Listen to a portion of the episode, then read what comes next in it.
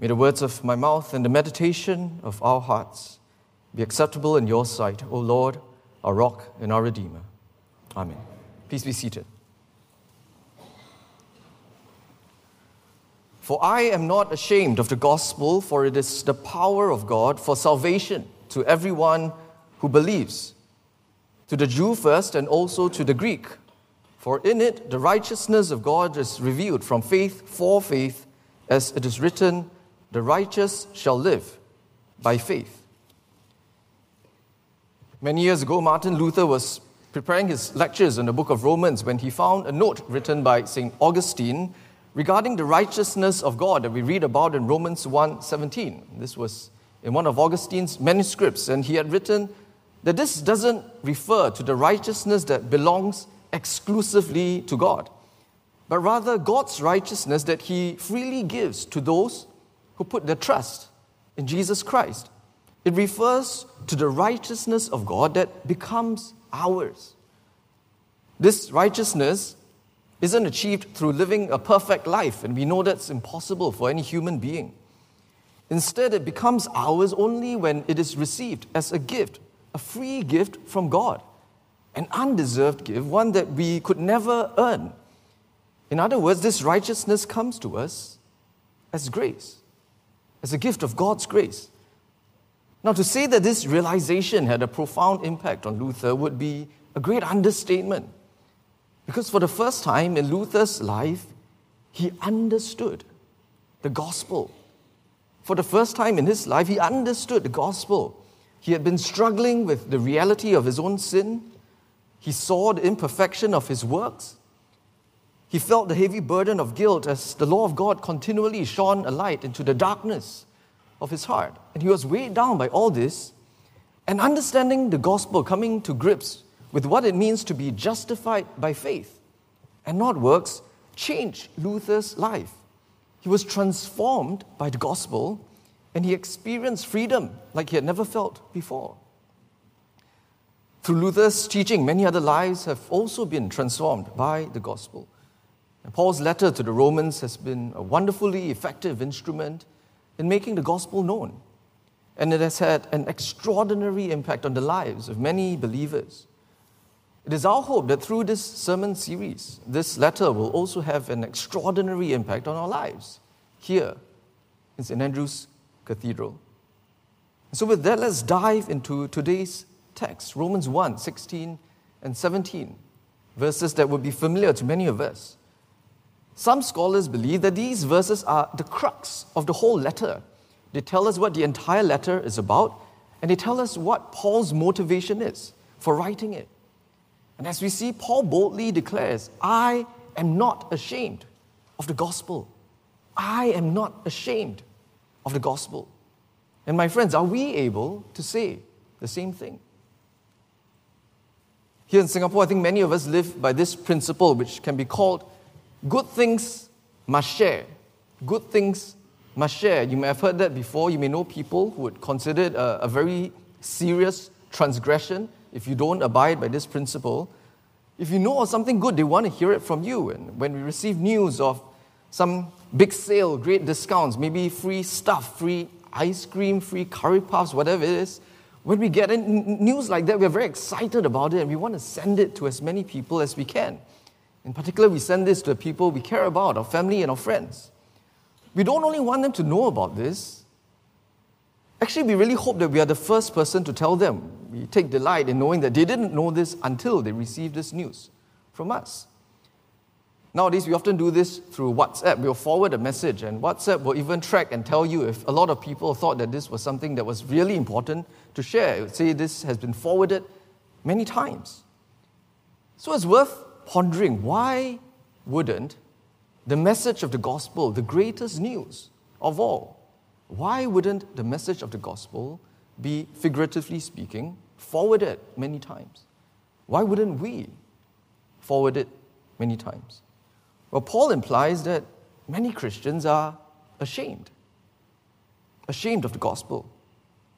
And why might this be so? Why would we be embarrassed to proclaim the gospel? The word gospel literally means good news. But when you think about it, it's not entirely a comfortable message. And that needs to be qualified, it needs to be clarified. Now, the gospel brings a word of comfort, absolutely yes. It brings us the greatest comfort of all, a comfort that we desperately need. But this comfort can only be received when we acknowledge our own sinfulness, our own unworthiness. And that's not at all a comfortable thought. Sin is bad news, and most people don't like receiving bad news. And perhaps we are worried that we would offend people by telling them such bad news, news that they don't want to hear. But we need to recognize the horror of our sin and the terror of God's judgment in order to receive the good news of the gospel. We need to recognize the horror of our sin and the terror of God's judgment in order to receive the good news of the gospel. Sometimes it's necessary, it's critical for us to hear bad news. For example, if someone is ill, well, he needs to know, even if that's bad news and he doesn't want to hear about it, he needs to know in order that he can seek and undergo treatment. And people who are lost without Christ need to know that they are spiritually sick because of their sin. They need to hear this bad news and receive it as truth before they can be cured. Some of us might be wondering, can we just preach the good news and leave out the bad parts? Can we avoid sharing the bad news? Well, the simple answer is no, we can't. If our message is simply, God loves you and God wants to bless you, He wants you to receive His love and His blessing as kind of a bonus to be added onto your life just as you are living it right now, then that's not the gospel, but a terrible distortion of it. The gospel requires an admission of sin and guilt. We must desire forgiveness. We must be willing to repent and turn wholly to God. Belief in Jesus entails trusting Him, obeying Him, following Him. There is a commitment involved. The gospel is a free gift, yes, but it has to be received in a certain way, and it requires us to respond in a certain way. We cannot dictate the terms of how we receive this gift. And many, well, don't want to receive this gift on God's terms.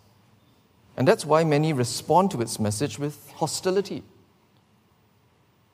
Perhaps many of us feel that our environment, our culture is just too hostile towards the gospel, and it gives us reason to be very afraid or reserved in our proclamation of it. Perhaps we are thinking that in Paul's day it was so much easier, the people were so much more ready to receive it. But when you think about it, you realize that can't be true at all. If anything, Paul's environment was much, much more hostile than what we face here in Singapore today. For him and his contemporaries, the threat of death as a result of proclaiming the gospel was much more real. We have to be clear that Paul was eager to preach the gospel not because he was surrounded by the right, the right crowd, the right kind of people. He wasn't surrounded by genuine seekers who were eager to receive the truth. No, he faced opposition too. Paul was eager to preach the gospel simply because he understood what it is.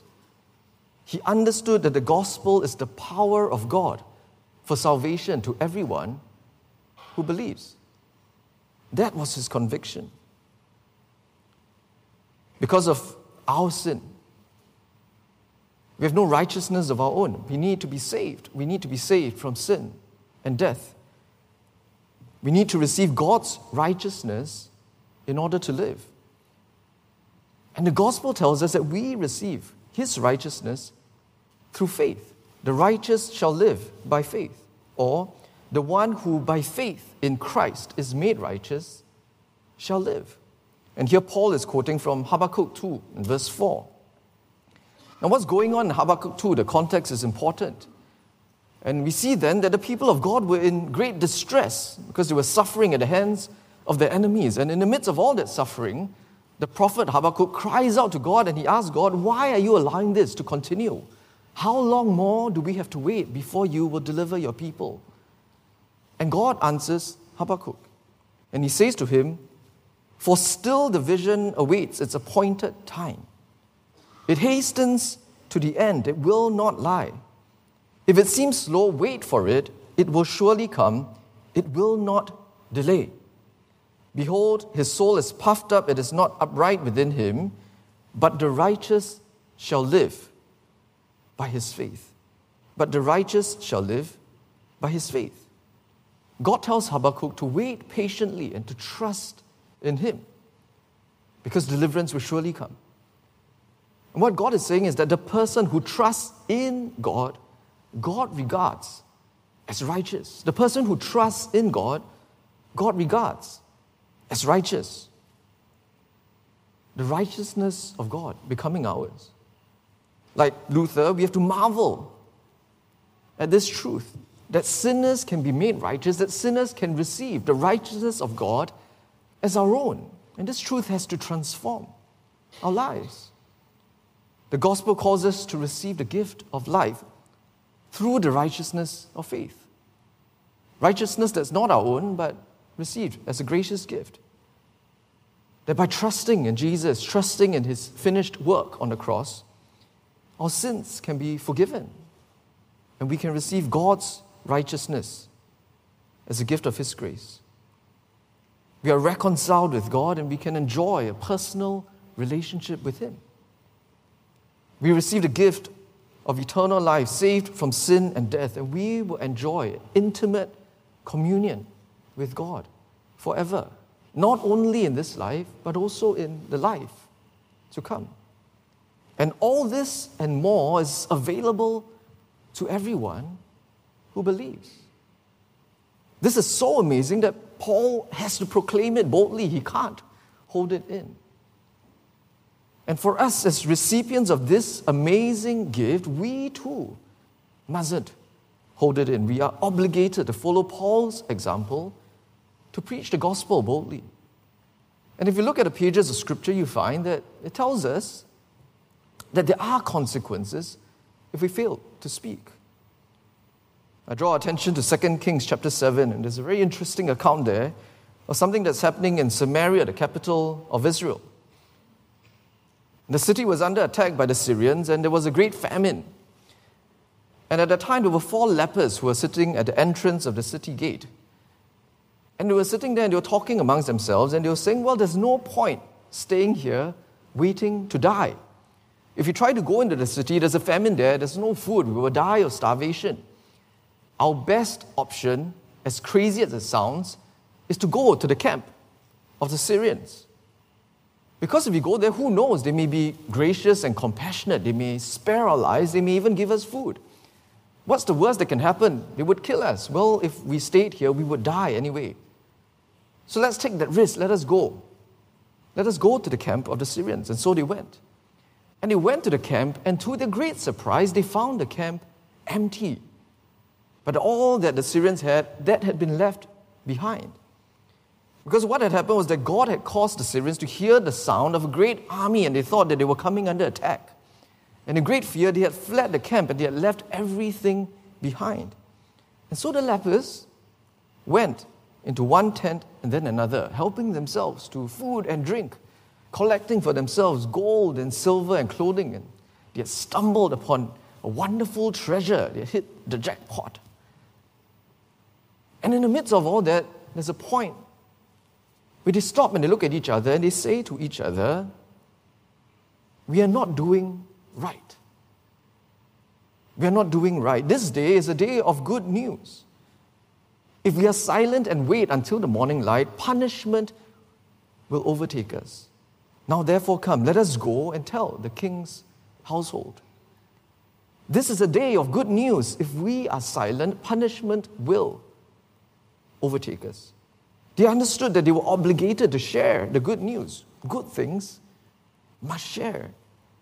And this is so relevant to gospel proclamation in each one of our lives.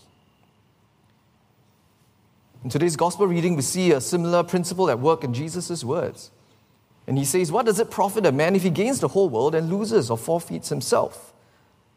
For whoever is ashamed of me and of my words, of him will the Son of Man, that's Jesus, be ashamed when he comes in his glory and the glory of the Father and of the holy angels.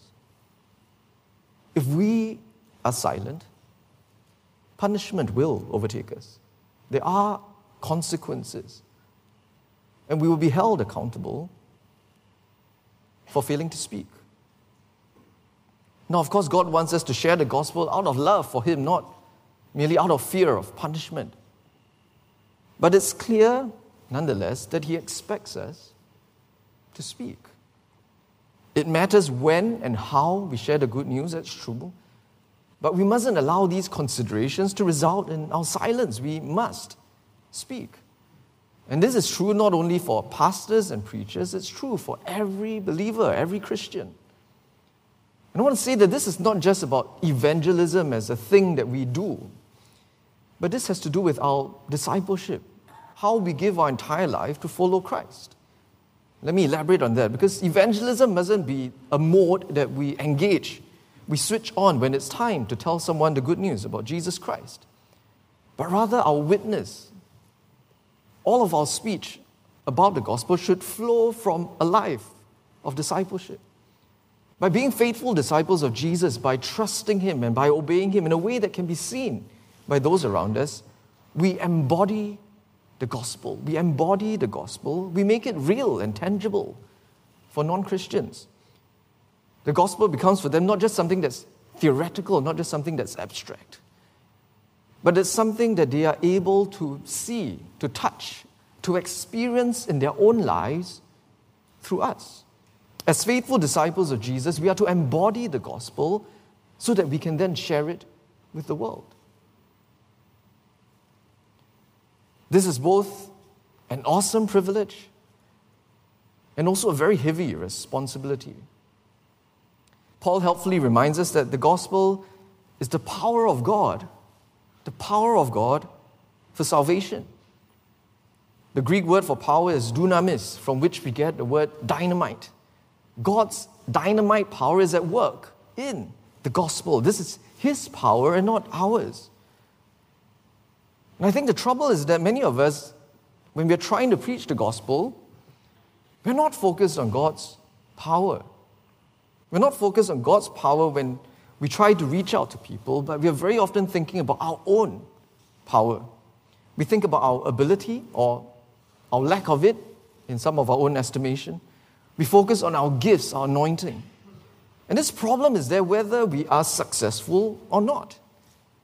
If we do well, we often think it's because of us. We are anointed and we are so blessed to be able to exercise this ministry in such a magnificent way. We focus on ourselves.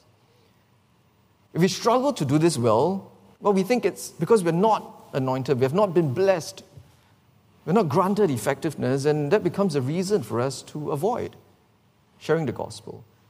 And in either case, we fall into error because this is not about us.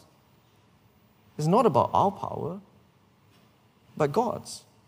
The gospel is God's power for salvation. We are merely channels and vessels for it, so that it can be revealed through our words, through our deeds, through our lives.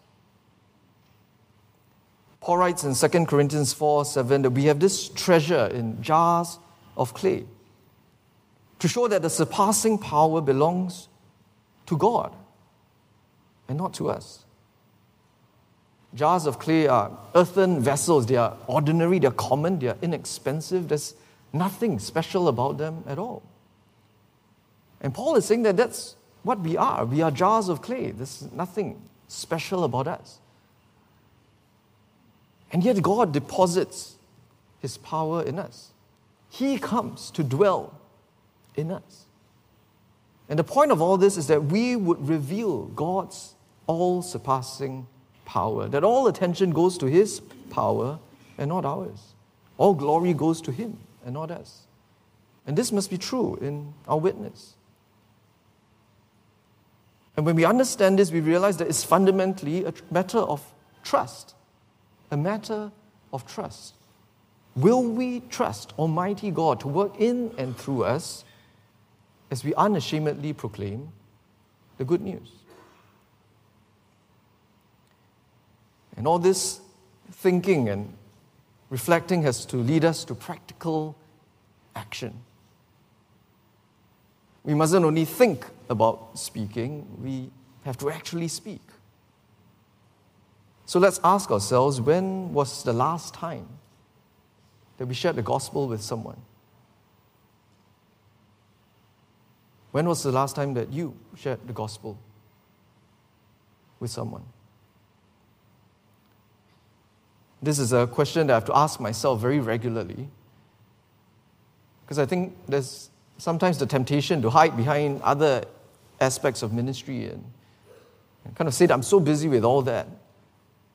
And it becomes an excuse at times.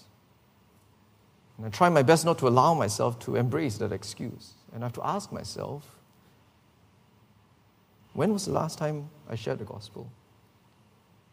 And that's kept me in check to keep me ready when the opportunity arises. And I'm thankful that one did just very recently. I just want to share this with you as a form of accountability to let you know that I'm working at this too. So about two weeks ago, I met a young man who's not a Christian, but interestingly, he's been attending another church very regularly for a few years. And I found out that he's actually more regular and in some ways more committed than the members of that church. He's always there for almost everything.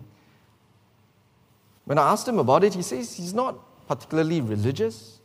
He says he's a free thinker.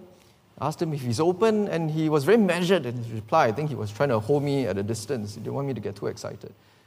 And he said he he's he's okay with being there. And he said he sees church as a good place to be, as a way of learning more about life in general. He learns about values and principles, and he thinks that's helpful. But he also shared honestly that he's found, uh, for all that he's heard, that there's not that much difference between what Christianity tells us about how to live and what other religions tell us about how to live. He says they all tell us in some way to be good and to do good, and I agreed with him on that point. There is some truth in that. But I also shared with him that Christianity is not about us coming to God because we are good. It's not about becoming good enough so that we can stand before God. In fact, quite the opposite. We come before God asking for mercy because we are not good, but He is good. That we fall short time and again, and yet as long as we repent and return, God receives us time and again in His love and in His mercy. The story of grace, the story of a God who would pay the price Himself to rescue us when we are lost in our sin, that story of grace is uniquely Christian. There's nothing else like it. I had the opportunity to pray for this young man, and I prayed that God would reveal Himself to him as His loving Heavenly Father, the Father who wants to draw him near, and I pray that he would experience God's love and come home, come home to Him. I also tell you that this wasn't a successful sharing in the human sense of the word. He didn't give his life to Jesus, but I will continue to pray for him. And if the opportunity arises, I'll be happy to speak to him again. But my friends, this message of love that I shared with him is also God's message to you. Some of you here may not be Christians. I'm not certain what brought you here, but we're glad that you're here. And perhaps you have not received God's love and you have not given your life to Him. And I pray that today you would open your heart to Him and you would place your trust in Him. And if you're doing that today, if you came with someone, someone brought you to church, please let that person know. Uh, if you didn't, if you came by yourself, please let one of the pastors, the staff, or the leaders know, because we would love to hear from you. Many of us here are Christians. And as you hear afresh the good news of the gospel, would you prayerfully consider, are there persons you know who need to hear this good news? The gospel is God's message of love to them. And will you be his messenger. Let's bow our heads and pray.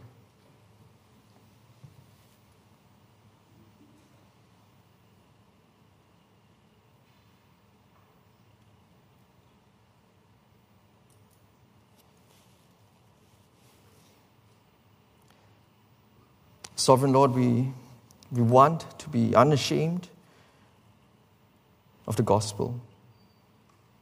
But we are also so aware of our own weakness. And so help us in our weakness.